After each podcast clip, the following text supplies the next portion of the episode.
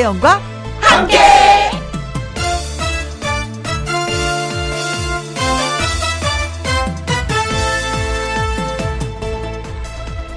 오늘의 제목 오래된 것에 대해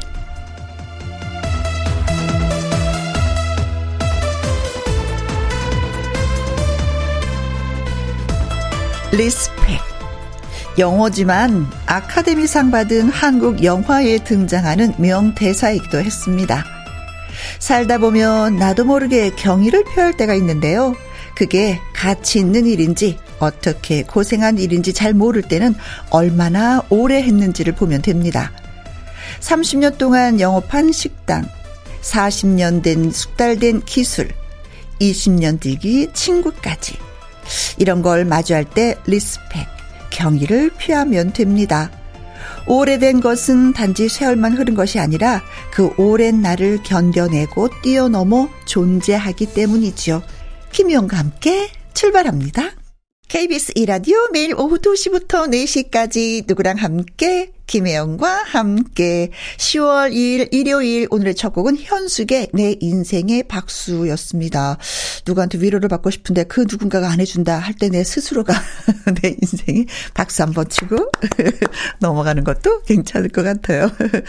가수 요요미 씨와 사연 창금은 활짝 열기 전에 광고 듣고 올게요.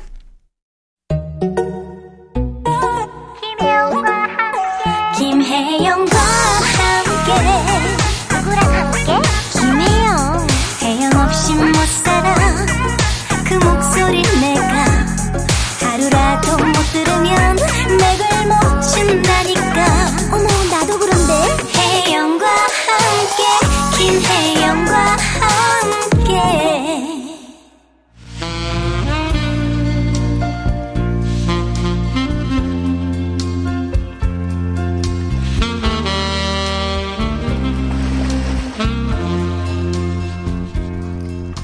들어도 들어도 또 듣고 싶은 애청자 여러분의 이야기. 김혜영과 함께 사연 창고 오픈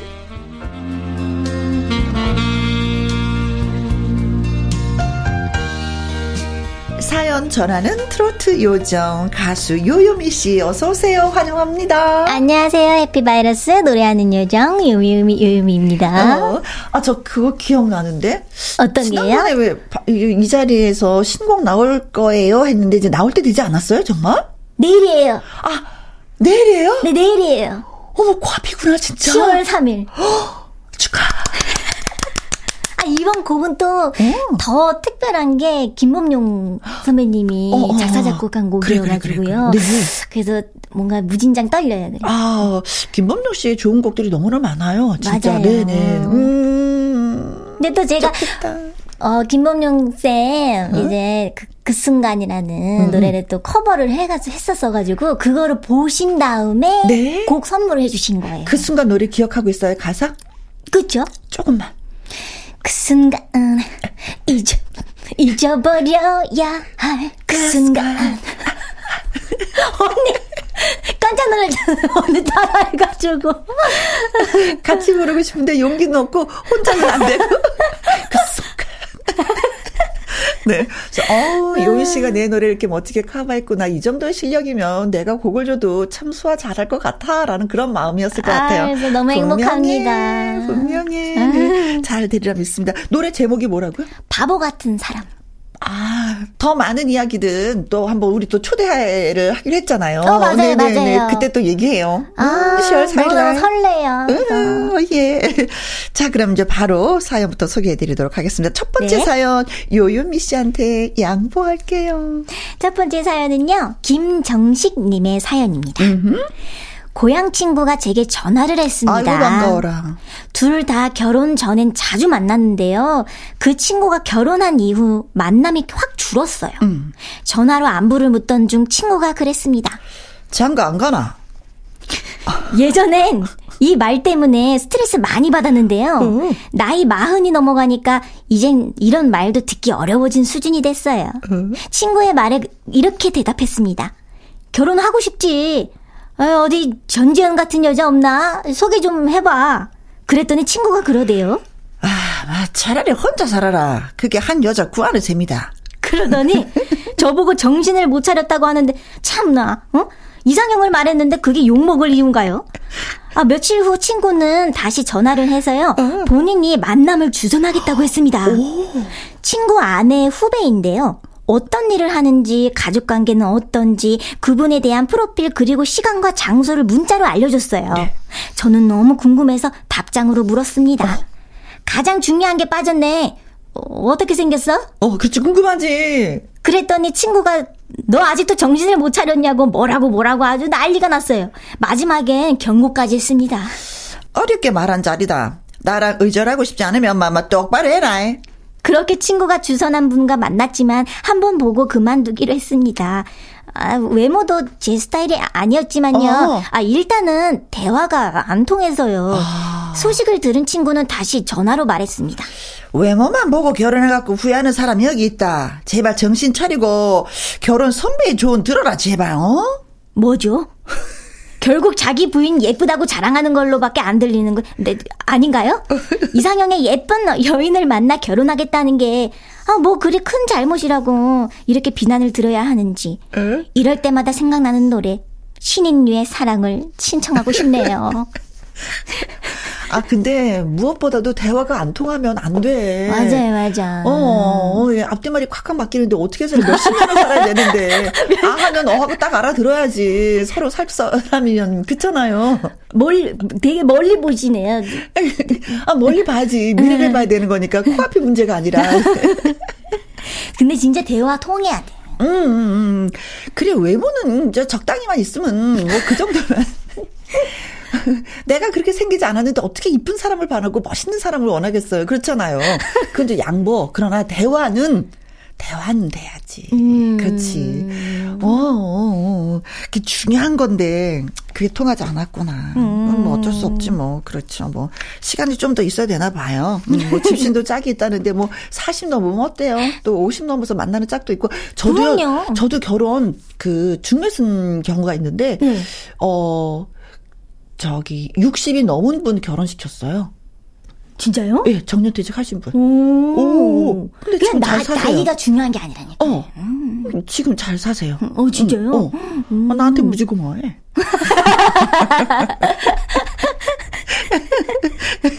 톡탁톡탁 하고 다툼 있을 때는 저를 좀 싫어할 수 있겠지만, 네. 이게 또 일부러 만난다고 뭐 만나지나, 그죠? 그치, 그것도 안 되는 것 같아요. 마음이 네. 닿아야지. 요유미 씨의 이상형은 어때요? 저요? 어. 저는 이상형을 물어보시면 안 돼요. 왜냐면 맨날 바뀌거든요. 아, 아직까지는 어려서. 그때 그래서 그런지 모르는데, 있어. 예전에는 정말 듬직하고, 뭐 어. 등치도 크고, 뭐 남자다운 사람을 좋아했는데, 네. 또 요즘엔 또 그게 아니에요. 어, 요즘은 어때요? 요즘에는 좀, 하, 상상만 해도 좋은데 응? 뭔가 약간 박해일 씨 있잖아요. 오. 뭔가 이렇게 순정남인 것 같은데 어쩔 때는 뭔가 방향 넘칠 것 같고 그냥 뭐 만나 만나지는 않았지만 어. 그냥 뭔가 그런 느낌이 오는 어.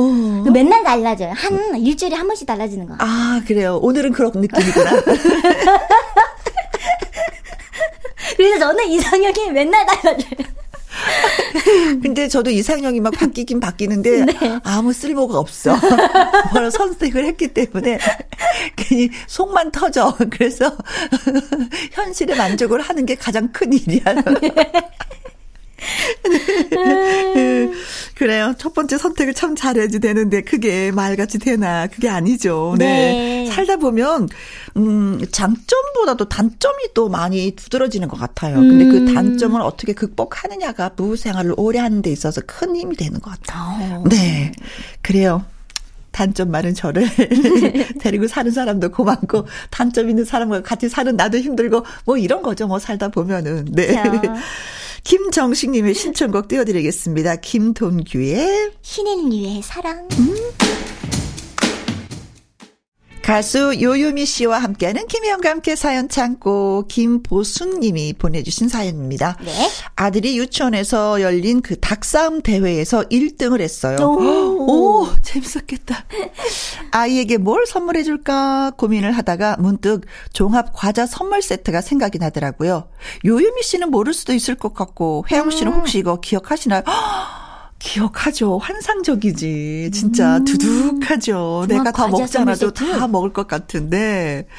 90년대 땡땡 과자에서 나온 선물 그 과자 선물 박스요. 네. 요즘 아이들에게 뭐 갖고 싶나 하고 물어보면은 휴대폰, 패드, 게임기 등등등등등등 전자 제품을 선호하지만 우리 어릴 때는 먹을 게 최고였잖아요. 맞습니다. 예. 집에 손님 오실 때 다른 것보다도 종합 과자 선물 세트 사 오실 때 제일 행복하고 다 가진 기분이었습니다. 음. 문구점에 가서 가로 세로 높이 3, 40cm 되는 박스를 박스를 사서 그 안에 봉지 과자, 막대 과자, 조그만 네모 상자 안에 들어있는 과자, 다양한 형태의 과자랑 젤리나 뭐 막대 사탕 같은 군것질거리를 넣어서 예쁘게 리본으로 포장을 했습니다. 네. 유치원에서 돌아온 아들은 책상 위에 놓여진 예쁜 박스를 보물 상자를 보듯 어, 설레하면서 여는데 제가 다 가슴이 쿵탁쿵탁 하더라고요. 네. 마치 조그만 슈퍼마켓처럼 이것저것 찾아서 골라 먹는 아들의 눈빛은 반짝반짝하네요. 얼마나 빛났을까. 보통 왜 과자 사면 한 봉지를 사게 되는 거잖아요. 네. 근데 그 하나 먹고 나면 벌써 허해. 음. 허전해. 내가 벌써 다 먹었단 말이야. 아껴 먹을 걸, 두고 먹을 걸, 숨겨놓고 먹을 걸 이렇게 음. 생각을 하는데 네네네. 이 종합 선물 세트가 딱 오면은요. 하나 먹었는데도 또 먹을 게 있어. 어, 오, 진, 진짜 그 종합 어. 선물 세트 그 선물 포장처럼 막 몇 개막 여러 개씩 들어있는 거예요? 다양한 게 들어있어요. 음. 하다못해 껌도 들어있어요. 어. 어, 그러니 얼마나 행복해. 그러니까 군것질 종류들은 다 들어가 있는 거군요. 그렇죠. 한 회사의 그 제품에 여러 가지가 있잖아요. 네네네. 그게 아니면 열 몇 가지씩 이 들어있는 거야. 음. 그럼 먹어도 먹어도 또 먹어도 또 있고 또 있고 또 있는 거죠. 그럼 이제 아. 이런 선물들이 오면은 엄마가 높은 데 올려놔요. 아, 마음대로 계속 먹을까봐 또 밥 밥 안 먹고 이것만 먹을까봐. 어, 그것도 빨리 없어질까봐 아껴 먹으라고 높은 데 올려놓으면 박스는 보이는데 손은 안 닿고 아, 속은 타고. 어떻게 하면 저거 하나 먹을까고 군침을 음. 흘리면서 엄마한테 뭐 잘 보이려고 엄마 심부름 뭐 없어? 그러면 또 심부름 하나 네. 얼른 하면 또, 또 어, 쳐다보고. 있으면은 아유 제가 또 먹고 싶어서 저러나 보다 하고 또 하나 꺼내주고 음, 옛날에 그런 추억이 있네요. 근데 음. 요즘에는 이런 게 없더라고요. 음. 그쵸. 요즘에는. 그래서 저도 지금 선물 세트, 이 종합 선물, 과자 선물 세트를 음 솔직히 처음 들어봤어요. 아, 그래요? 네네네. 어. 그래서, 아, 과연 어떻게 생겼을까? 이런 상상도 해보고. 네. 지금. 음, 음, 음. 큰 이런 박스에, 그러니까 사과 5kg 정도 들어가는 박스 있잖아요. 오, 크네요? 어, 그런 아. 박스예요. 사이즈가 좀 커요. 어. 그런 박스에다가 그냥 뭐 골고루, 골고루, 골고루. 내가 평상시에 먹고 싶었던 게 다 거기에 있는 거지. 야. 아. 그거 사오는 손님은 최고였어. 진짜 그 어린 마음에 막 뭘 드리고 싶었어. 어, 그런데 그 닭싸움에서 1등한 아드님한테 선물을 이건 진짜 멋진 추억이다. 아, 어, 엄마가 나한테 옛날에 이런 선물 해줬어요. 이런 걸 기억하는 분이 몇이나 있겠어요. 나도 이렇게 그러니까요. 받았을 때 기분이 좋았는데 아드님도 음. 역시 마찬가지지 않을까. 어. 엄마의 추억이 아들한테 추억이 또 예 연결이 됐네요. 네네네네. 어, 나는 먹고 끝이었는데. 이런 음. 생각을 어떻게 냈을까. 어이, 엄마의 아이디어가 아이의 그쵸. 네, 음, 멋진 어떤 예 놀이도 되잖아요. 하나 꺼내 먹고 뚜껑 닫아 놓고 하나 먹고 또 닫아 놓고 네 골라 먹는 재미가 참 좋았을 텐데. 음. 아, 아예 눈빛이 생각난다. 반짝반짝 빛나면서 엄마 이거 먹어도 돼? 요즘에는 과자는 뭐 마음껏 가서 슈퍼 가서 살 수가 있지만 옛날에는 그러지 못했기 때문에 더 그 선물을 사오시는 분이 위대해 보였죠. 음. 순간 엄마 보다도 아버지보다도 위대해 보였던. 네. 자, 아무튼 그런 과자를 먹지 못했다니 아쉽다. 네. 누가? 요요미 씨. 그래서 어, 제가 말이 더 많았었던 것 같아. 옛날 생각 나셔가지고. 어, 맞아요. 네. 사연과 함께 신청곡도 보내주셨거든요. 네. 유엔의 선물. 음. 이번 사연은 어떤 분이 보내주셨을까요? 네, 이번 사연은요, 이혜경님의 사연입니다. 네. 퇴근 후 텅 빈 집에 혼자 앉아 있는데 친정 아빠한테 전화가 걸려왔습니다. 뭐 하노? 방금 밥 먹고 그냥 있지. 아, 끝나. 잠깐만 들고 엄마 바꿔줄게. 아빠는 그렇게 말씀하시곤 엄마한테 전화기를 가져다 주시면서 자, 전화 받아봐라. 막내 딸이다. 하시는데 저 멀리서 들려오는 매몰찬 엄마의 아이고, 소리. 아이고, 아이고, 바쁜데 그 끊어, 끊어, 끊어, 끊어라. 표현이 서툴고 묵뚝뚝한 엄마가 늘 하시는 말씀인데 아, 그날따라 가슴에 날아와 꽂혔습니다. 어. 아빠가 강제로 지어주신 전화기를 들고 엄마는 제게 이렇게 말씀하셨어요. 할 말 없지? 끊지? 순식간에 저는 서러움이 복받쳤습니다. 오. 어. 그런데 제가 좀 이상하다는 걸 눈치채신 아빠가 바로 다시 전화를 거셨어요. 저는 전화를 하자마자 받자마자 하소연을 하듯 쏟아냈습니다. 어. 아니 내가 잘할 때 그렇게 속을 많이 썩였어요? 어, 왜 매번 내 전화를 그렇게 받기 싫어하는데? 어. 억지인 거 알았는데도 한 번 삐뚤어지니 멈출 수가 없었습니다. 혼자 화나서요. 퍼붓고 전화를 끊어버렸어요. 제 감정이 조금 진정된 후에 아빠에게 다시 전화를 걸었습니다. 아이고야, 네가 그리 전화를 끊으면 아빠 마음이 어떻겠노? 너가 엄마 말투 하루 이틀이가. 엄마도 제 반응에 당황하셨는지요. 다시 전화를 받으셔서 말씀하셨어요. 야야, 너, 너, 너, 와, 와가노? 하루 이틀이가 엄마 말투. 아이고, 참말로. 아, 미안해. 재수하면서 새벽 6시에 학원 다, 다니는 큰딸, 코로나 걸려 고생한 아들, 3개월 내내 이어진 야근, 힘든 일의 연속이었던 요즘이라, 음. 아, 아무래도 두 분 목소리를 듣자마자 꾹꾹 참고 눌러왔던 모든 게 한꺼번에 터졌나 봐요. 생각해보니 그럴 것도 아니었는데. 음. 나이 먹어도 변함없이 전 정말 철딱선이 없는 막내인가 봅니다. 엄마, 아빠, 정말 죄송해요. 아이고, 아이고, 진짜 음. 꾹꾹 참다가 터졌구나. 에이. 그래도 제일 편한 상대가 엄마, 아빠라고 생각하니까, 어, 어, 어 그쵸. 그랬었던 것 같아요. 참, 신기한 게 좀 이렇게 편한 사람한테 음, 음. 상처를 좀 너무 많이 주는 것 같아요. 그래서 그죠? 사람들은 가족한테 상처를 음, 더 많이 받아요. 맞아요. 가족이 따뜻하고 어, 포근하고 뭐 다 감싸줄 것 같은데 이렇게 다 안을 들여다보면 실타래처럼 실타래처럼 막 엉켜 있어. 음. 어, 시, 시, 편하니까 그냥 하고 싶었던 말, 생각하던 말, 아 마음의 진실이 아닌데도 그냥 툭툭툭툭 내뱉게 되는 거. 어. 음, 맞아요. 그래요. 네.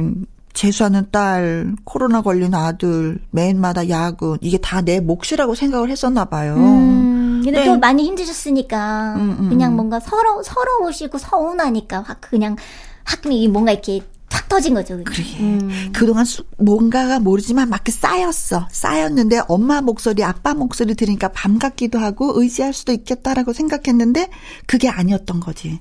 엄마 아빠니까 심리적인 거다. 이거 좀 네. 약간 휴식이 필요한 것 같아요. 어 맞아요. 그치? 좀 쉬셔야 돼요. 어. 음. 그리고 나누세요 이런 거 다 코로나 걸려도 아들 잘 견뎌낼 수 있고 그렇잖아요. 네. 음. 뭐 재수하는 거 올 한 해 지나가면 또 해결이 될 거고. 음. 네네네. 좀 나누시기 바라겠습니다. 이거는 네 몫이니까 이건 네가 알아서 해야 되고 이건 너 몫이니까 네가 알아서 네. 되고 남편 나 이런 거 버거우니까 좀 이렇게 나누자 하고 식구들한테 무슨 좀 얘기를 하면서 헤어져야 될것 음, 같습니다. 이게 신경을 또 이게 많이 쓰면 네. 이게, 이게 스트레스로 오기 때문에 맞아요. 더 터지신 것 같아요. 그리고 엄마 아빠 보니까 뭐하노 뭐 그러지 끊어 끊어 끊어래 하니까 그 경상도세요. 음, 네네네. 아, 우리 엄마 아버지도 경상도. 음. 말이 달콤하지가 않아. 달콤하진 않아. 그냥 무뚝뚝해. 그냥 됐나? 에이, 그래도. 됐다, 그자. 막 이러면서. 음, 그래도 무득도 가셔도. 우리 엄마는 원래 그래 라고 알고 있어. 알고, 알고 있는데, 순간 내 감정에 거죠. 따라서 그게 음. 달리 들리는 거예요. 달리. 우리 엄마도 서울말 실씀 쓰면서. 왜, 어디가 속상한 데가 있어? 왜 그랬어? 이런 게 듣고 싶은데, 음. 됐지? 그래, 고만 가봐라. 말 없지. 할 말 없지. 끊어. 그래, 경상도 말이 좀 그렇긴 그래. 언니가 매우 공감이 가시나 봐요. 엄마 아빠가 예, 음. 하동이시거든요. 경상도 하동. 어. 그러니까 네 이게 너무 와 닿는 것 같아. 네. 그래요. 뭐 엄마 아빠 딸로서 뭐 수십 년을 살았는데 음. 엄마 마음을 모르시겠어요. 아유, 엄마 말도 다 알지. 아는데 어느 날 갑자기 그랬었던 것 같아. 네. 토닥 토닥 지금은 괜찮으시겠죠. 아, 그렇죠. 시간이 좀 네. 지났으니까. 네. 그래도 아빠가 센스 있으시다. 음. 음 다시 전화 걸어서 네가 저렇게 그렇게 끊으면 엄마 아빠 마음이 어떠냐고. 음. 네네. 그래 또, 또 이해를 시켜주시네. 음. 아버지 때문에 또 힘이 납니다. 네. 감사합니다. 네. 이찬원의 노래 듣습니다. 그댈 만나러 갑니다. 음, 엄마 아빠 보고 나면 또 기분이 좋아지실 것 같아요. 김혜영과 함께 사연 참고 다음 사연은 배정식 님이 보내주셨습니다. 제가 예전에 대구에서 회사 다닐 적에, 음, 저랑 같은 부서에 한 6개월 정도 함께 근무했던 직장 상사 한 분이 계셨습니다. 네? 그닥 친하지도 않았던 분이라서 이름도 잘 기억이 나지 않는데, 얼마 전에 그분이 제가 근무하는 서울 직장 주소를 어떻게 하셨는지 우편으로 청첩장을 보내주셨더라고요. 사실 조금은 당황스럽고 시계 참석하기에도 애매했어요. 네 예식장이 서울도 아니고 대구라서 예식장에 가기도 그리 쉬운 일만은 아니었으니까요. 어떻게 한다? 고민 중이었는데 아 그분이 직접 전화까지 하셔서 대뜸 결혼식에 올 수 있지?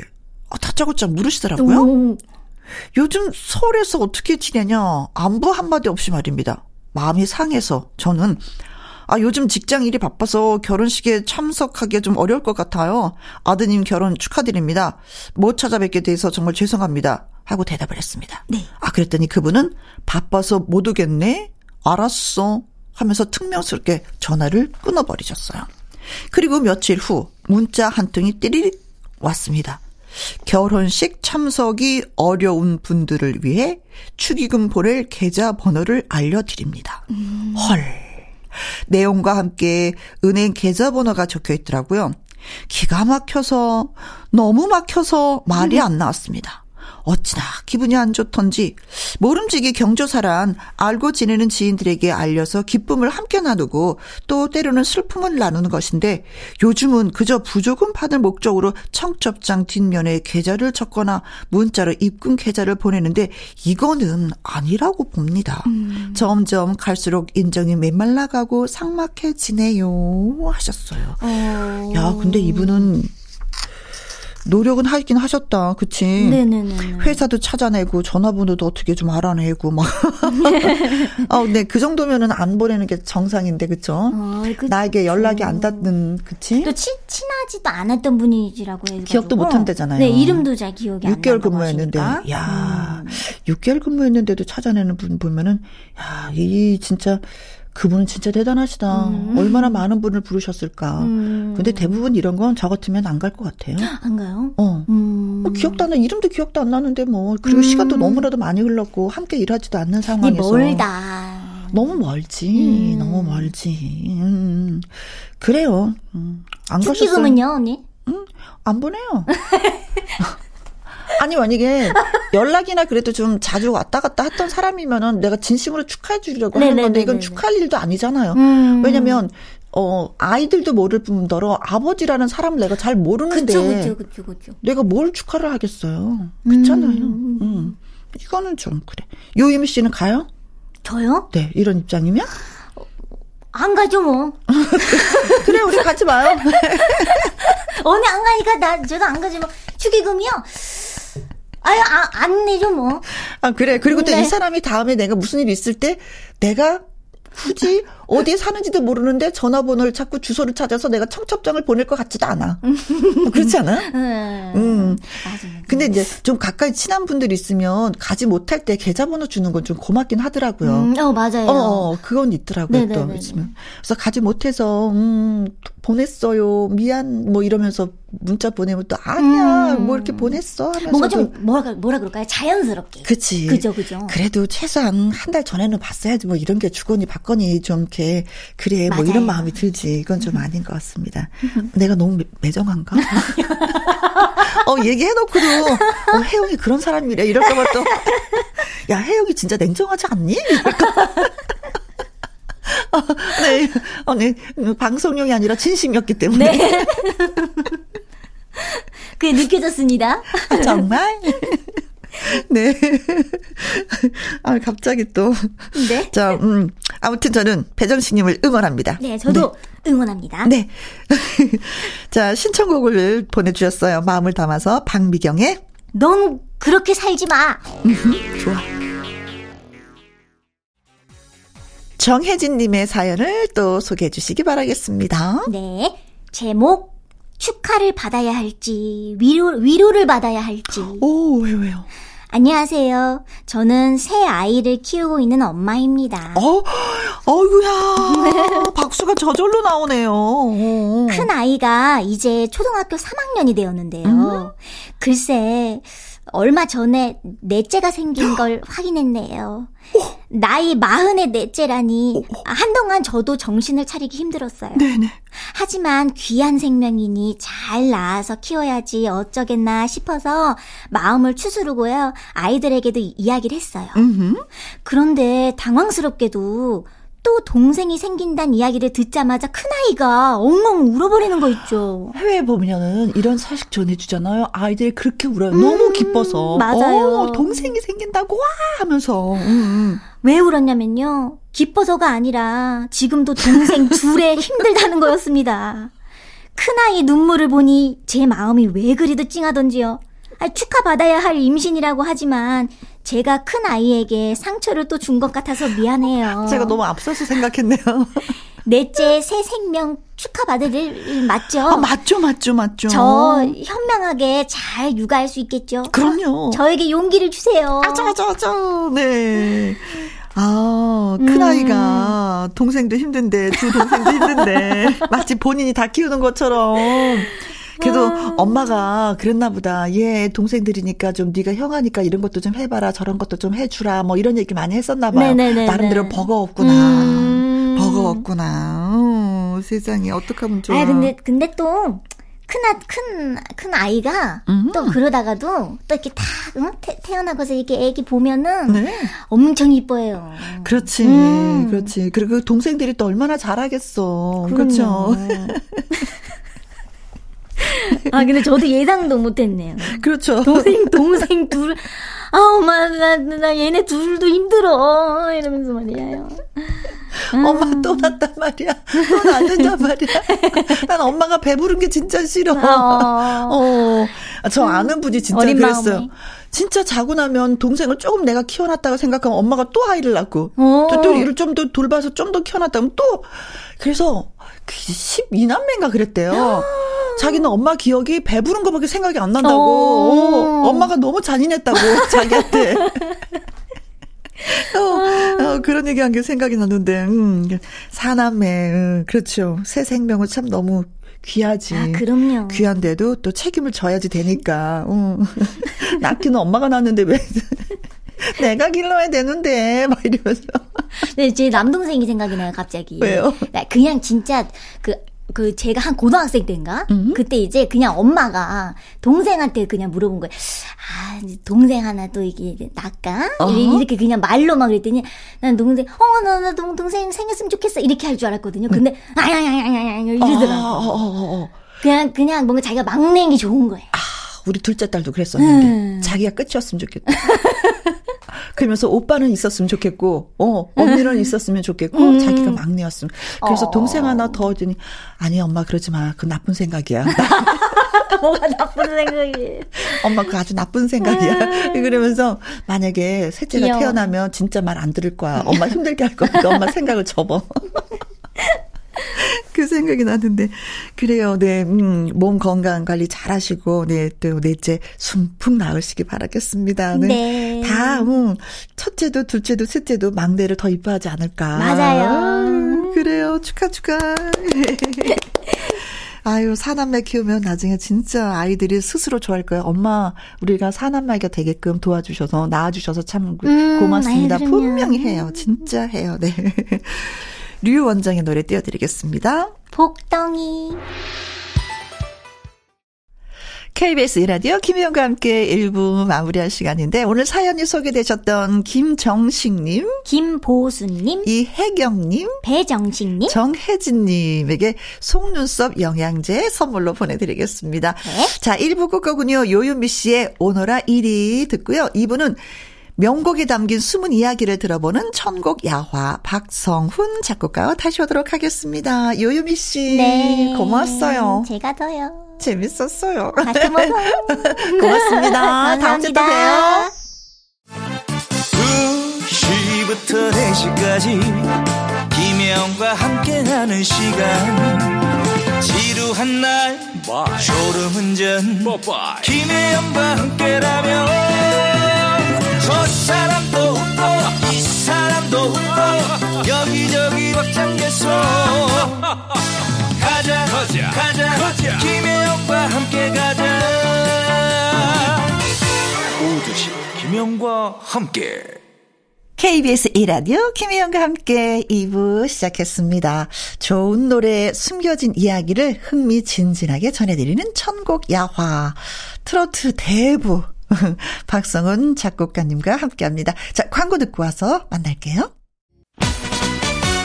뿐이고 뿐이고 뿐이고 내 사랑은 혜영이 뿐이다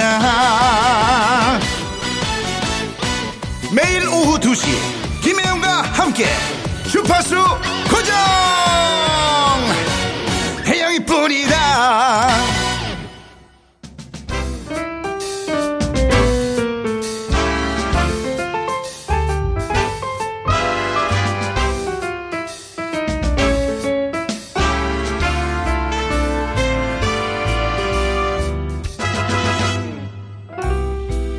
노래에 이런 사연이 명곡의 탄생 과정을 자세히 알아보는 천곡 야화.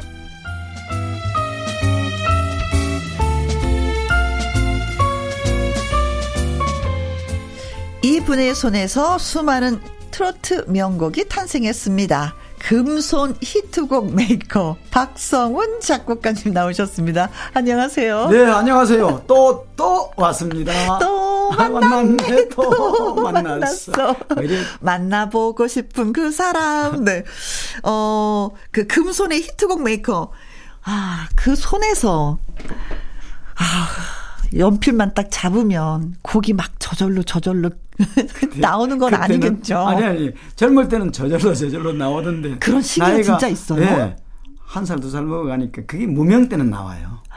제가 아. 무명 때, 저 레코드 회사에서 이제 사당동에 살았는데. 네. 저 아시아 레코드사라고, 저 어린이. 공- 대공원 쪽에 있는 회사가 아, 있는데. 네네. 저 중곡동 쪽. 예, 예, 예. 예. 거기서 저녁에 퇴근하고 타고 오면 하, 왜 그런 눈물이 난 무명 작곡가의 서름이라는 게막 예. 그냥 장충단 곡에 신당 동원에서 장충단 동원을 가면 버스가 가면은 네. 내가 이 서울에 왜 왔던가 뭐 히트도 아. 안 나고 뭐 어. 앞길도 없고 그때는 왜 그래 곡이 많이 쏟아지는데 어, 꿈을 이루지 못하는 좌절된 상황에서 네. 곡은 더 많이 더 나왔다. 많이 나오는데 아니. 집에 가서 다시 복귀해 보면 다 하얗게 없어져 버리는 거예요. 오선지 가지고 메모를 해야 되는데 네네네네. 매일 그랬어요. 어제가 느린 노래였으면 오늘은 빠른 노래. 뭐 이렇게 막 곡이 많이 떠오를 때가 있었어요. 아, 그것도 한 시기가 있구나. 서른 살 전후했어. 네네네네네네. 지금은 이제 뭐 어, 솔직하게 얘기하면 네. 저 정도면은 저 가을 낙엽에 대롱대롱 매달려고 안 떨어지려고 마지막 ip새처럼 매달려 갖고. 떨어지진 않았는데 어느 날 갑자기 말씀을 해, 바람이 그. 휙 불어버리면은 네. 그 낙엽이 뚝 떨어져 버려요. 아, 그래도 있잖아요. 젖은 낙엽. 안 쓸려가면 그 있잖아요. 그 금방 또 그게 썩습니다. 썩어요. 네. 자, 선생님 만나니까 생각나는 게 그 전국 노래자랑 새 MC가 김신영 씨로 낙점됐다고. 그쵸? 예, 예, 예. 아, 진짜 반갑겠습니다. 어, 지난 9월 3일 날 첫 녹화를 아, 벌써. 대구 달서에서 했어요. 아. 이 방송이 이제 10월 16일 날 나간다니까 조금 있으면 나가겠죠. 네. 아, 녹화하고 나서 한참 있다가 방송이 그래, 되네요. 보통 이제 한 달에서 두 달 정도의 텀이 있어요. 아. 편집도 해야 되고 또 앞에 밀린 것도 있고 네네네. 또 어, 봄, 가을에는 날씨가 좋으니까 지방자치단체들이 막 신청을 많이 해갖고 막 일주일에 두 번씩 뜨고 이래요. 음, 아. 떠났다가 한 여름이나 한 겨울에는 추우면 못 뜨니까 아, 밖에 못 그렇죠, 나가니까 그렇죠. 잘 신청 안 들어올 때는 그때 내 보내기 때문에 약간 계절에 안 맞을 때도 있어요. 음, 뭐 감안하고- 그런 거 잘 모르고 봤어요. 네, 감안하면 되니까 자세히 보면 저 뒤에는 하얀 눈이 와가 있는데 그 가을 막 단풍이 들어가 떨어지려는 그게 있는 때도 있어요. 아. 근데 보는 사람은 노래자랑 재미로 보니까 뒤에 배경이 아무런 의미가 보였어요. 없어요. 예. 네, 그런 거 진짜 안 보였어요. 저는 매주 매주 김신영 씨 딩동댕동 이것도 쳐주시겠네 선생님이 예. 그렇죠. 그래서 그 송혜 선생님한테 사랑을 많이 배우고 싶다라는 얘기를 했는데 그래요. 그 사랑으로 이제 프로를 잘 이어나가리라 믿습니다. 사랑 네. 너무 광범위했어. 아, 그 사랑이 그, 뭐라고 생각하십니까? 사랑은 내가 너그러지는 거죠. 너그러져. 아, 좋다. 어. 저는 사랑이 워낙 광범위하기 때문에 어떻게 단적으로 표현을 못 하겠는데. 그렇죠. 음. 뭐 젊은 사람들한테 비유한다면 청춘 고백이다. 아, 사랑은, 사랑은 선생님 그런 것 같아. 나이가 나이에 따라 따라서 지금 상황에 따라서 네. 뭐 계절에 따라서 사랑은 다 달라. 아, 바뀌죠. 다 다른 것 같아요. 그래서 제가 얘기하는 건 젊은 사람들이 남녀들이 만날 때는 사랑하는 사람들이 만나면 청춘 고백이다. 음흠. 옛날에 우리나라 그 1세대 가수 남인수 선생이 부르는 노래 있잖아요.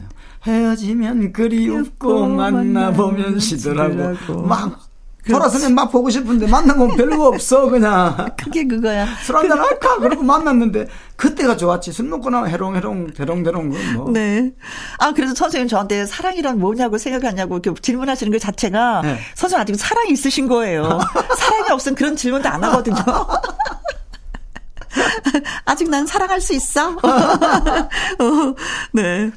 아까 어. 들어올 때 작가님이 그랬어요. 사랑이는 뭐냐고 뭐 그러길래 그 아 들어오면서 어, 사람은 뭐 청춘 고백이지 그러고 어. 들어왔어요. 맞아요, 맞아요. 네, 네, 맞습니다. 저 가끔가다 김신영 씨에 대한 얘기도 이제 이 시간에 좀 네. 해주셨으면 좋겠습니다. 예. 네. 어 근데 딩동댕 아저씨로 많이 통하잖아요. 이 딩동댕이 기준이 뭐예요? 기, 기준에 네. 딩동댕의 정의가 뭐냐? 어. 음악인데 음악이잖아요. 실로폰이 네. 음악이죠. 뭐 네. 소리가 다 음계가 틀리듯이. 음. 그런데 가다가 노래가 요즘 사람들은 박자를 다 잘 맞춰. 박자는 기본이죠. 옛날 사람들은 못 맞춰요. 감정에 취해서 하다가 박자가 놓치면 땡하면 땡 맞으면은 그 사람은 쥐구멍을 들어가고 싶은데 네. 관객이나 그 방송을 보는 집안에서 볼 때는 터지죠. 빵 터지죠. 그런데 빵 터지기 전에 이 사람들이 맞고 나면은 땡 맞고 나면 집에 못 들어간 창피해서 괜히 누가 아무것도 누가 뭐라 하지도 않는데 네. 해질 때까지 기다리고 술 한 잔 먹고 이제 네. 아무도 없을 때 싹 들어간다는 거야. 아니 그리고 또 어떤 면에선 저는 선생님이 얄미울 때가 있어요. 막 신나게 막 노래했어. 근데 이분이 노래를 못해. 잘 안 돼. 뭐가 안 맞아. 네. 그런데 또 듣고 계시더라고요. 아, 어떡합니까? 네, 그러다가 막 샵 올라갈 때 그때 땅 치시더라고요. 네. 그런데 나와서 열심히 준비해 나왔는데 한 두 소절 가다가 박자가 틀렸어. 네. 그 땡 쳐버리면 얼마나 허무하고 보는 사람도 이래요. 아, 저 사람 좀 놔주지. 뭐, 지가 뭐 치기는 아, 왜 치나. 그런다고. 들으시는 분도. 네. 그리고 중간지 가다가 막 클라이막스 올라갈 때. 어. 아, 요때다 해가 쳐버리면 사람들이 막 깔깔깔 웃지요. 네. 아유, 그래요. 그것 때문에 또, 아 타이밍이 있다 중요하구나라는 걸 또 한번 느꼈습니다. 자, 오늘도 천곡 야화 예, 노래를 많이 이제 소개해 주신다고 하셨는데, 어, 권성희 씨의 하이난 사랑, 예. 이 권성희 씨 하면 또 이 양반이 굉장히 그 스케일 있는. 낯성에 네, 가면. 그렇죠. 네, 노래를. 뭐 아주 뭐라 그럽니까. 이 대형 가수예요. 아, 맞아요. 큰 뭐. 무대에서 어울리는 아, 그렇죠. 무대 매너나 저, 목소리 톤이 그렇죠. 저하고 전혀 안 어울리는 아, 가수인데 네. 그 우리 KBS 뭐 PD가 라디오 PD가 프로를 하면서 권성희 씨 곡을 한번 주볼 의향이 없습니까? 그러길래 권성희 씨하고 내하고 전혀 스타일이 틀리는데 어떻게 네. 쓰냐 이랬더니 그것 때문에 주라는 겁니다 해서 어어. 어. 딱 주니까 권성희 씨가 좋다 낫다 얘기도 안 하고 무조건 하는 거예요. 어. 그럼 권성희 씨도 다 주로 느린 노래 나성에 가면만 빠르고 다른 노래는 다 느렸어요. 아, 그렇네요, 뭐 진짜. 또 권성인 씨 재밌는 게 또 외국 지명이 많아요. 라성에 가면. 또 한때는 또 로, 부엌에서 로마까지. 그 다음에 이제 허상. 아. 그러니까 행사가 안 돼 그러는데 에이 빠른 감 해봅시다 하고 막 그냥 하니까 아 이 양반이 진짜 잘 또 해요. 리듬은 잘 타니까. 네. 그래서 어디 운동을 하러 갔다가 이제 자기 가수라고 어허. 이제 그 도우미한테 야 내가 뭐 나중에 가면 부르는 가수다니까. 몰라요? 이러는데. 충격 받으셨겠네 모르지 이제. 어. 뭐한 2, 30년 차이 나니까. 네. 그 젊은 도우미한테. 야 그러면 하이난상 들어봤어. 아 그 노래 알아요. 라디오 많이 나오잖아요. 그러니까 그때서 아 하이난 사랑 했는데 대한 보람을 느낀다는 거예요. 어 재미있어요 그게. 성격도 시원시원하고. 맞아요, 맞아요. 근데 이상하게 권성희 씨가 노래를 부르면 그 노래가 되게 고급져요. 그렇죠, 예. 오. 사람이 고급스러우니까. 그런 거예요? 분위기가 고급지니까 노래 네. 따라서 제 곡은 별거 없는데 고급지게 네. 들리는 거예요. 어, 목소리 톤 자체도, 네. 네, 네. 발성도 그렇게 하시고, 네. 급한 데 빨리 노래를 들어야 또 한국 더 나간다니까요. 알겠습니다, 네. 자, 권성희 하이난 사랑 듣고 오겠습니다. 자, 다음 들어볼 노래는 문현주 씨의 노래입니다. 먼저 잡지 마라. 음, 잡지 마. 잡지 마. 예. 문현주 씨 하면 또 재미있어요. 이 가수를 누가 소개했냐면 또 이혜리가 소개했어요. 현숙 씨가 이혜리 씨를 이혜리 씨가 이혜리가 이제 이혜리 씨가 문현주 씨를 아, 선생님 노래를 다 이쁘고 노래 잘하는 언니가 있는데 꼭 하나 주세요. 자네가 몇 살인데 지금 그 언니를 데리고 뭐 어떡하겠다는 거야. 그럼 50살 된 사람 데리고 올 거야? 아니야, 한 40 넘었다는 거예요. 네. 그래? 그러면 이제 이쁘다니까 또 그림이 얼마나 잘 나오나 싶어서 그럼 빨리 데리고 와봐 하는데 아 그러기 전에 네. 전국 노래자네 어떻게 한번 나왔어요. 아 그때 보셨겠구나. 네 봤는데 어 얼굴도 이쁘고 참 그런데 어, 노래를 왜 저렇게 할까 그, 그런 생각이 있었는데 아. 이혜리 씨가 얘기하길래 아 필요 없어 내가 알아봐 어, 알아봤어 봤는데 노래 들으니까 스타일 그거 아니야 그게 아니고 노래 들으니 감정이 너무 많이 막 자기가 막 감정을 여가고 엉망진창을 또 꾸역꾸역 몇 번 얘기하는 거야 그래 사람이나 한번 보자 데리고 와봐 네, 앞에 있는데 그래. 요즘도 그래 만나면 처음에는 정말 힘들더라. 네. 감정을 막 떡칠을 해가지고. 음, 저 되게 담백한 게더 그 감정을 넣, 지금도 감정을 넣지 마라. 목소리에 감정이 다 있으니까. 음. 그러니까 노래를 주니까 뒤도 안 돌아보고 좋다고 하는 거예요. 아. 그래도 내가 안 했으면 또 놓칠 뻔했어. 아, 그죠. 노래에 있어서 소화력은 참 대단하신 아, 분이에요. 대단하신 네, 분이에요. 뛰어나죠. 네. 그런데 그게 인연이 되려고 했으면 그렇지. 제가 만약에 아우 노래도 막 이상하게 부르고 막 아니 아니 그러면 어. 에이 뒤도 안 들어보고 당신 밖에 작곡가가 없나 하고 갈 건데 그렇죠. 그 인연이 되려니까 고맙다고 아, 달라니까요. 달라니까요. 음. 아니 근데 그렇게 곡을 주셨으면서도 또 문현주 씨가 활동을 그만두려고 했을 때 문현주 씨를 잡아준 분이 또 선생님이 그, 그 당시에 이제 판을 하나 사람 내 가지고 노래가 안 될 때 이제 한 포기하려 그러는데 아. 이혜리 씨가 소개해갖고 이게 되니까 아, 또 이런 신세계가 있구나. 아우, 이 노래도 하니까 또 사람들이 와, 와 하고 막 그냥, 어, 뛰어난 외모에다가 가창력 좋죠. 그러다 보니까 음. 그래갖고 막 지금은 신나서 네. 머리가 흔들흔들. 사실 문현수 씨가 일본에서 활동을 했었잖아요. 아, 오래 했었어요. 그래서 노래 스타일이 약간 좀 네. 트로트하고 좀 다른 면이 그렇죠. 있었기 때문에 네. 더 그럴 수도 있었어요. 우리나라에서 노래를 하면 일본 쪽의 노래를 부르면 강약의 그 발음의 악센트가 네. 일본 사람들은 그 받침이 없잖아요. 음, 음. 좋게 들려요. 아. 우리나라 부르면 뭐 밑에 다 받침이 있으니까 기업 뭐 그렇죠. 약간 좀 강한 느낌도 있고 네. 그러면 그게 거칠어 보이고 음, 또 음. 우리는 그렇게 젖어 있으니까 힘이 있어 보이고 네. 트로트는 때에 따라서는 강약 조절이 돼야 되거든요. 아. 강약 조절이 안 되면은 그거는 발라드도 아니고 그 실패하는데 그 발라드는 강약이 없어도 그냥 물 흘러가듯이 이렇게 하면 듣기가 좋은데 네. 트로트는 막 끊고 막 찍고 그러는 걸 해야 되기 때문에. 음흠. 그러면 선생님, 그래서 문현주 씨처럼 너 노래 계속 해야지 돼 포기하지 마라 하고 말씀해 주신 또 가수분들이 있을까요? 있는데 이제 뭐 그냥 기억도 안 나요. 아. 참 보면 가수들이 네. 그 흔히들 제가 그럽니다. 우리 작곡하는 사람들이 몇 곡 했나 그러면 곡 많이 한 거 자랑하는데 자랑할 게 안 됩니다. 아. 저 곡을 받아가서 저 가수 성, 가수가 성공을 했냐 못했냐 음흠. 그 가수는 성공 못하면 인생이 패망이 되는 거예요. 아, 그렇지.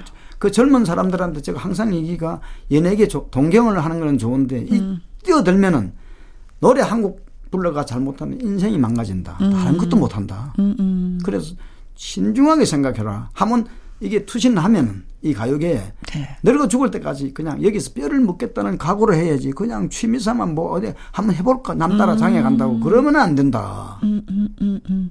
그렇죠. 나 나는 뭐 곡을 계속 쓸 수는 있겠지만 그 노래를 하는 사람은 그 투자가 그만큼 많이 되는 거잖아요. 되고 안 되면은 이제 그 인생이 이제 망쳐지는 거니까 아 제가 곡을 잘못 줬나 가사가 나쁜가 곡이 나쁜가 아니면 음. 반주가 음. 악하는 사람이 반주가 안 좋은 건가 가수한테 문제가 생각이 있나 참 많으시겠네요. 그냥 어. 그 사람들 보면 미안하잖아요. 그렇지. 했다고 제가 곡 줬다고 다 가수 되는 건 아니니까. 네, 맞아요. 자, 문현주 씨의 잡지 마라는 노, 노래도 있지만 또 웃으며 삽시다라는 예. 노래를 또 주셨어요. 예, 예. 음.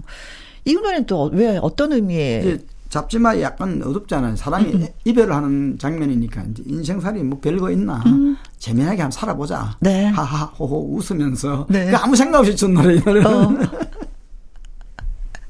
생각 없이 줬는데 아, 반응이 좋아요. 반응이 좋았어요.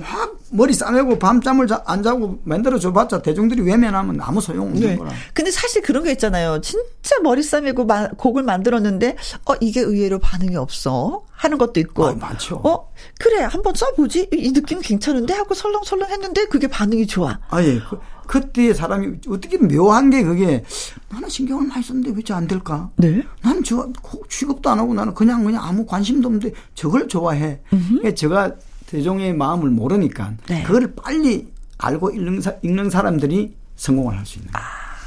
내가 어떻게 곡을 썼냐가 아니고 가수가 내가 어떻게 부를 거냐가 아니고 내곡쓴걸 대중이 얼마나 즐겁게 받아줄 것이며 가수가 부르는 거를 자기가 좋아해 줄 것이냐가 네. 중요한데 자기 혼자 취해가지고 막 부르고 있으면 그래요. 안 된다는 거예요. 방송에 연예계 특히 예술하시는 분들 아집이 있으면 그거는 바로 그쵸 힘들어요. 힘들어지는 네. 거죠. 네. 삶이 음, 작품도 더 이상 할 수가 없는 저도 거고. 저도 이제 아집을 다 버리고 이제 뜻대로 하소서 이렇게 하려고요. 가수가 이제 고칩시다 그러면 뜻대로 하소서. 아니, 아니, 누가 뭐라 그러나요? 무엇이 중요한디? 네. 무엇이 중요한디? 네. 자, 문현주의 잡지 마, 그리고 웃으며 삽시다 두 곡 띄워드리겠습니다.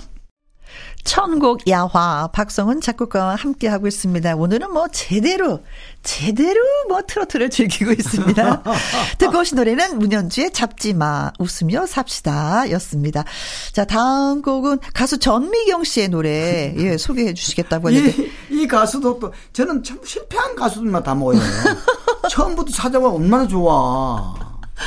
네, 아픔을 겪고 나서 이제 선생님한테 다가가니까 어 그분들은 더 이제 적극적으로 선생님의 노래를 부르고 피아를 하는 거겠죠. 어떤 그렇죠. 면에서는. 이게 한 판 두 개, 세개 나오면 흔, 아, 조금 전에도 얘기했지만 네. 흔들흔들 하거든요. 지난, 네. 지난주도 얘기했고, 그 지난주도 얘기했지만 네. 한판 몇 개 만들고 나면 진, 집에 그렇죠. 숟가락 젓가락도 없을 정도로 음. 다 팔아야 될 정도.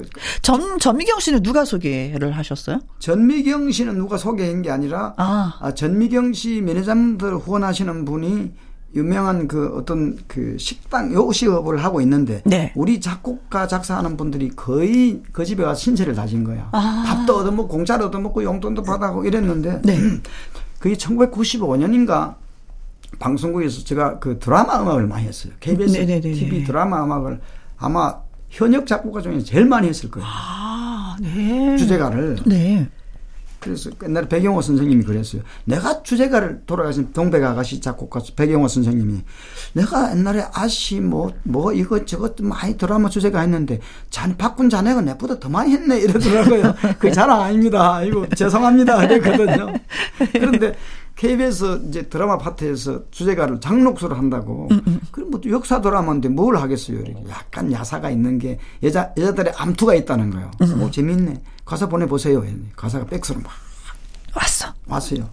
그래갖고 쫙 추려가지고 만들었어요. 네. 그래 만들었는데 그 만들기 전에 KBS 희망가요 연말 그 장원 결선을 하는데 끝나고 막 이게 저 한 잔 꺾으셨어요. 회식을 하고. 밤 12시 넘어서 들어갔는데, 아, 저희 아내가 네. 모르고 방을, 문을 이렇게 장, 닫으면서 잠겨 버렸는 거예요. 음, 음, 음. 술을 취했는데 들어가는 문이 잠겨 있는데 두들기면 마누라 깨, 깨잖아. 그렇죠. 그안 돼가지고, 아, 작은 방에 자야지 하면서, 어? 드라마 그 가사가 왔는데 빨리 만들어줘야지. 술, 술, 취중. 약간 술 기운이 있는 상태에서. 어, 운전을 치면은 이, 술 먹고 운전하는 거 똑같은 음주운전이죠. 거예요. 음주운전이 예. 음주 작곡을 하는 거예요. 그것도 방은 불도 안 내놨는데 마누라가 이제 작은 방이니까 네. 제가 빨리 불려갖고 이제 앉아가 달달 떨면서 겨울에 겨울이었구나. 딱 뭐, 이게 되려나 말려나 그 드라마는 한 일주일 열흘 사이 해줘야 돼요. 아. 그 드라마 하는 음악 담당하시는 분이 박성원 씨 됐냐 이러더라고요. 네. 뭐 대충 됐습니다. 그 누구 시킬라나? 어, 주현미 시켜야죠. 어. 저는 뭐 여자 가수면 무조, 주현미 씨였으니까. 주현미 하춘하고, 음. 주현미 하춘하고 남자는 현철 아니면 저 혼자서 이제 네, 생각하시기 생각하는 게 이제 나훈아 씨 생각하고 네. 곡 만들고 현철 씨 생각하고 곡 만들어요. 되든 안 되든 간에. 음, 음. 아니 워낙에 또 쿵짝쿵짝이 잘 되시는 네, 분들이니까. 맞으니까. 음. 이 노래는 주현미 시키고 싶은데 그러니까 혹시 어. 주현미 안 시키고 저 전미경이라는 가수를 아니. 음. 아, 저 알아요. 10년 전부터 무명 가수인데 그 이 노래 소화 안 돼요. 안 됩니다. 이랬더만 그래요. 그리고 음. 전화를 끊었어요. 네. 그게 한 10시 반쯤 11시 전화 왔는데 오후 한 3시 되니까 전미경 가수의 그 매니저먼트 하는 그 요식업 하는 사장님이 네. 잘 알거든요. 딱 전화가 성훈이 나 형이야. 어차 싶은 거예요. 이제 그 매니저 이제 아, 아 소식 뭐 들으셨구나. 어 그래 얘기한 거야. 그래 나 지금 10년에도 안 되니까 좀 도와줘. 전화상에 막 어떡할 거야 나 도와줘야지. 어. 그러니 그때는 아여선 뭐 아예예 예, 알겠습니다. 그러고 이제 좋네. 어, 그런데? 그런데 아니, 그것도 그때가 며칠 연습하면 소화가 안 되잖아요. 네. 그래서 야, 큰일 났네. 그래, 그때 이제 요즘도 내가 속에 있는 얘기 하자면은 가수들이 잘못된 데는 부분 부분 우리가 편집을 하잖아요. 네네네. 네, 네, 옛날에는 쫙 다 했지만 지금 처음부터 녹음할 때. 예, 어. 했던 걸 좋은 대로 골라가 편집해 하는데 골라가 했는데 그래도 양이 안 차. 어. 드라마가 나온다 하더라고 알았다 그러고 저는 이제 화장실에 가가지고 양치질 하고 있는데 드라마가 쫙 나오는데 챙피해 죽겠는 거예요. 챙, 노래가 내 마음에 안 드니까. 어허. 그런데 자고 나니까 전부 전화가 좋다는 거예요. 이 사람들이 내 귀가 잘못됐나? 이 사람들이 잘못됐나? 나는 저 양이 안 찼어. 듣기도 싫은데. 네. 그런데 그게 장록수예요. 네, 근데 히트를 친 거예요. 네. 어, 그래서 뭐 다시 녹음을 하거나 그러지는 없었어요, 없었어요. 어, 어, 어. 거기다가 더 웃기는 게 네. 드라마 음악 하는 분이 또잖아 박성훈 씨. 죄송한 얘기지만은 네. 내가 드라마 음악을 한 2, 30년 하는데 작곡도 못 한다 그러는 것 같아 갖고 옆에 사람들 보기 미안하다는 거야. 네. 이 드라마 뒤에 이제 스크롤 올라갈 때뭐 네. 연출 누구 뭐저 어, 그렇죠 올라가죠 이름이 가, 저, 저, 함께 하신 분들 네, 응. 올라가는데 이 작곡하고 작사하고 바꿔내면 안 될까 이러는 거야. 좀 요건 봐달라는 거래. 어, 그러세요. 또 아무 생각 없이 그러세요. 어, 어, 어. 그냥 저 작곡이 작사가 되고 작사가 작곡이 되는 거예요, 이제. 어, 어, 어, 어 바뀐 거구나. 네. 네. 아이고. 재밌어요. 네. 장녹수. 이 노래가 그야말로 드라마, KBS 드라마 장녹수 1995년도 네, 네. 주제가였었는데. 저도 장록수하고 뭐 우리 어머니하고 몇 곡만 했더라면은 음. 아 고상택 하는 작곡했네 이럴 건데 이거저거 막 하다 보니까 막 그냥 네. 이상한 작곡가가 돼버렸습니다. 아니 근데 드라마 이제 주제가였는데 보통 트로트 곡이랑 작업하는 과정이 좀 이렇게 달라요? 다르진 않는데 네. 시간이 촉박합니다. 아. 딱 가사가 오면 일주일 열흘 안에 반주를 만들어 가지고. 그치 옛날에는 네. 대본도 쪽대본이 나왔으니까. 네, 네 그렇죠. 바로 뭐 코앞에서. 그 드라마 조직을 주현미 씨가 한 두세 개를 했고. 네네네. 네. 또 그 전미경 씨가 하나 있고 나훈아 씨도 하고 현철 씨도 하고 많이 했어요. 음, 음, 음. 옛날에 뭐 네. 노래들 많이 했는데 그 중에 대표적으로 이제 예, 알려진 노래가 음. 드라마 중에서 장록수. 장록수. 그게 드라마가 인기 있어서 그 덕을 본 거 아닌가 그런 생각. 서로죠, 뭐 서로. 네, 네, 네, 서로. 자, 그리고 또 한 곡은 해바라기 꽃을 또 작곡하셨어요. 요거 음. 장록수 나하고 나서 음, 전미경 씨도 네, 곡을 달라 해서 줬는데 이분들이 이게 너무 자기들한테는 좀 야하다는 거예요. 아, 해바라기 꽃이요? 어, 어, 하지 마세요. 꽃이 왜? 하지 마세요. 그냥 그럼 그 전미경 씨 매니저먼트 하는 회사에서 그러면 저 밑에 딱 뭐 실어놔도 관계 없을까 음. 음반에 꼴찌에다가 네. 아 내가 줬으니까 뭐 구워 먹든 삶아 먹든 뜻대로 어. 하세요 이랬거든요. 네. 그런데 만들어가 세 번째 네 번째 판을 만들어는 관심이 여어난 거는 순서에 관심이 없다는 거예요. 그렇죠. 위에 있는 것이 아무래도 1번, 2번 중에서 결정이 되는데 음. 저었면 네 번째 있는 게 무슨 희망이 있겠습니까? 어허. 그래 있다가 방송국 사람들한테 다 물으니까 전부 다 어, 라디오에 와서 그 아마 설문조사를 했는가 봐. 음, 음, 음. 해바라기 꽃이다. 아. 그래가지고, 아, 하던 말든 뜻대로 하세요. 또 그래, 뜻대로 하세요. 그래, 굉장히 좋아했어요. 예. 전국 노래자랑에 어떤 한 해는 제일 많이 가져온, 나온 노래가 해바라기 꽃이었다. 어, 맞아. 자, 그래서 두 곡을 또 들어보도록 하겠습니다. 전미경의 장녹수 해바라기 꽃. 전미경의 장녹수 해바라기 꽃까지 들었습니다. 이번에 들어볼 노래의 주인공 트로트 미다스의 손 박성훈 작곡가께서 직접 발굴하신 가수라고 합니다. 그래서 또 기대가 돼요. 여태까지 다 누구 소개를 소개로 네, 해서 네, 곡을 주셨는데 네. 이제 직접 그 발굴을 하셨어요. 발굴한 가수가 이제 제가 직접 이렇게 한 게 주현미 씨, 네. 송가인. 아, 네. 그럼 지금 송가인 씨 얘기하시려고 네, 하시는 거예요? 주현미 씨는 지난주에 했으니까 네. 그 송가인 씨가 오. 전국 노래자랑 그 전남 진도편에 갔는데 네. 정말 좋았네라는 노래를 가져 나왔어요. 주현미 씨는. 네. 그래서 국악을 했다는데 아, 들은 굉장히 잘해요. 어, 국악 맛이 나지 않은 상태에서. 네, 국악 아마 그 노래가 국악이 약간 가미돼야 네. 재미있으니까 휘 이게 꺾이는 게 되니까 음. 그 대상을 잘 잘한다 그래가지고 음. 뭐 심사는 두 사람이 가니까 저만 좋다고 줘도 되는 게 아니니까. 그렇죠. 옆에 간 분도 어, 어 좋다. 이 사람 어. 당연이다. 이래서 줬는데 주고 왔어요. 이제 왔는데 그 뒤에 송혜 선생님 사무실에 갔다가 국악 진도에 왔다 갔다 하는 국악 고수가 한 사람이 북치는 분이 있어요. 네. 진도 왔다 갔다 하는 요즘 자주 갑니다 이러더라고요. 그때 작년에 이맘때 노래자랑 나왔던 그 조원심이라는 애가 있는데 아, 볼명이 조원심이거든요. 어. 그래서 그에 연락이 되면은 전화 한번 하라 그러세요. 그리고 이 사람이 가서 전화해가지고 연락 온 거예요. 와봐라. 네. 뭐 시골에 농사 짓는 아버지 엄마의 뭐 엄마는 이제 뭐 하냐 물으니까 무속인이라도 네. 시키면 굿 하는데 뭐 그러면 뭐 돈도 없고 아무것도 없는데 뭐 돈 들어가 판 만들 수도 없고 네. 주현미 씨가 불른 노래가 있는 주현미가 불른 제가는 그때는 뭐 주현미 씨가 아니고 주현미가 불른 노래가 있는데 음. 너한 불러봐라. 너 정말 좋아하는 너무 알려져서 안 된다. 네. 사랑가라는 노래 불러봐라. 어. 제가 지난 지난 주에 그 노래가 나갔잖아요. 음. 그 소강간을 불러가지고 그걸 시켰어요. 뭐 돈 안 들어가니까. 네. 돈안 한도 안 들고 들어갔죠. 그리고 또 다른 노래 그러기도 사실 힘들죠. 네. 작곡가 선생님 돈 안 들이고 녹음해 주는 뭐 그냥 또 좋은 일도 해야 되니 좋은 일이 아니라 또 후진을 위해서 그렇게 음. 또할 수 있는 걸 해야 되니까. 그래갖고 사랑가를 그 주연미 따라 꽃장 하더라고요. 네. 그러니까 전국 노래자랑도 부르고 어디다 부르고 행사 댕기다가 이제 저 이 미스 트롯 나와 아. 된 거야. 그지 운으로 된 거예요. 네네. 그래서 찾아왔더라고 이제 곡을 한 개 다시 만들어야 되겠다고. 네. 아니 그 첫 소절 들었을 때 아. 그렇죠. 감이 온다. 뭐 아니, 이게 노래는 보통 이제 한 수절 두 소절 들으면은 이 사람이 아. 실력이 얼마만큼이라도 알아요. 네. 우리 뭐 의사분들이 환자 오면 어디 아프다 그러면 이 사람은 뭐 심하게 아픈 사람인지 네. 금방 나을 사람인지 알듯이 아. 이 노래가 깊이가 있고 잘한다. 그래서 했는데 역시나 제가 생각에 제가 이렇게 생각하는 자체가 네. 아 그래도 내가 제가 찍은 게 잘 됐으니까 내가 그래도 찍기는 잘 찍었구나. 아니 진짜 전국 노래자랑은 이게 가수분들 보면은 제가요 제일 먼저 노래한 곳이 전국 노래자랑이에요. 하시는 분들 진짜 진짜 그리고 노래 하고자 하시는 분들은 다 거기 출신이세요. 아무나 할 수 있으니까 웬만하면은 네. 또 재미도 있어야 되니까. 네. 그런데 보면 노래자랑에는 노래만 잘해가 되는 게 아니라 약간 이 퍼포먼스도 있어야 되고 네. 또뭐 이렇게 좀 사람을 울렸다, 울렸, 웃기다 하는 게 있어야 되니까 그런 정도의 기술이 있어야 유명 가수가 되거든요. 네. 그냥 아주 잘하려면 진짜 뭐 주현미, 하춘아, 뭐 송가인처럼 노래만 똑 소리나게 하든지 네. 아니면 막 흔들면서 춤추고 노래하든지 두 개 중에 하나거든요. 보여주고 들려줄 게 좀 많이 네. 있어야 되죠. 네.